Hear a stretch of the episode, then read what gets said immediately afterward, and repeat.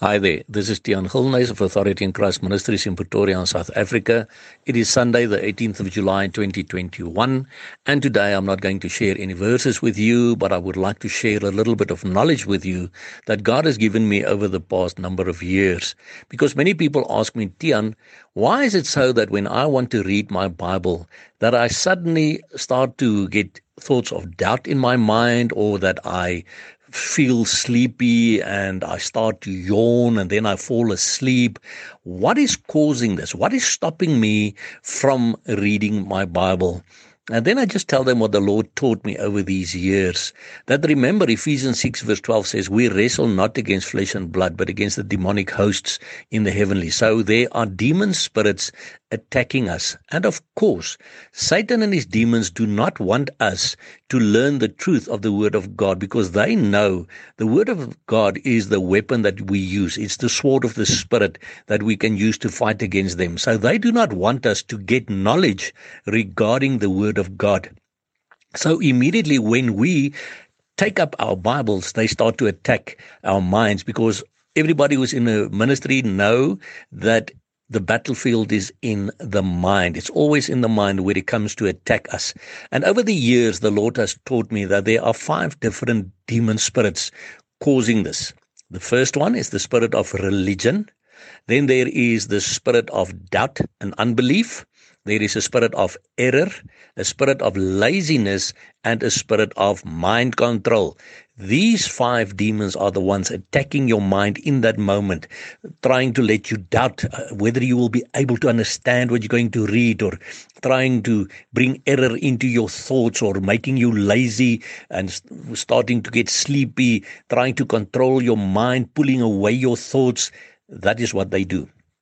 So, what the Lord has taught me to do in instances like that, because you must understand it does not happen every time but most of the times it does happen like that. And when it does happen, the Lord taught me personally to do the following. Firstly, remember, James 4 verse 7 says, Submit yourselves therefore to God, resist the devil, and he will flee from you. So what I do is I say uh, out loud so that these demons can also hear what I'm saying. Lord Jesus or Father, I now pray that you will help me. In this time, I want to read my Bible, Lord, and I ask that you will cover me with the blood of Jesus, set up your angels all around me, and that you yourself will be a wall of fire round about me, according to Zechariah 2, verse 5.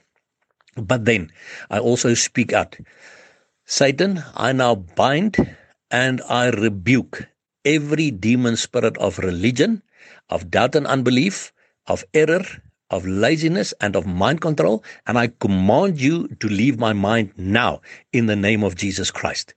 And then I also ask the Lord, Lord Jesus, please fill me again with your Holy Spirit and reveal what I'm going to read now through your Holy Spirit so that I can understand what you want me to teach me, what you want to teach me through this, and what I'm going to read now.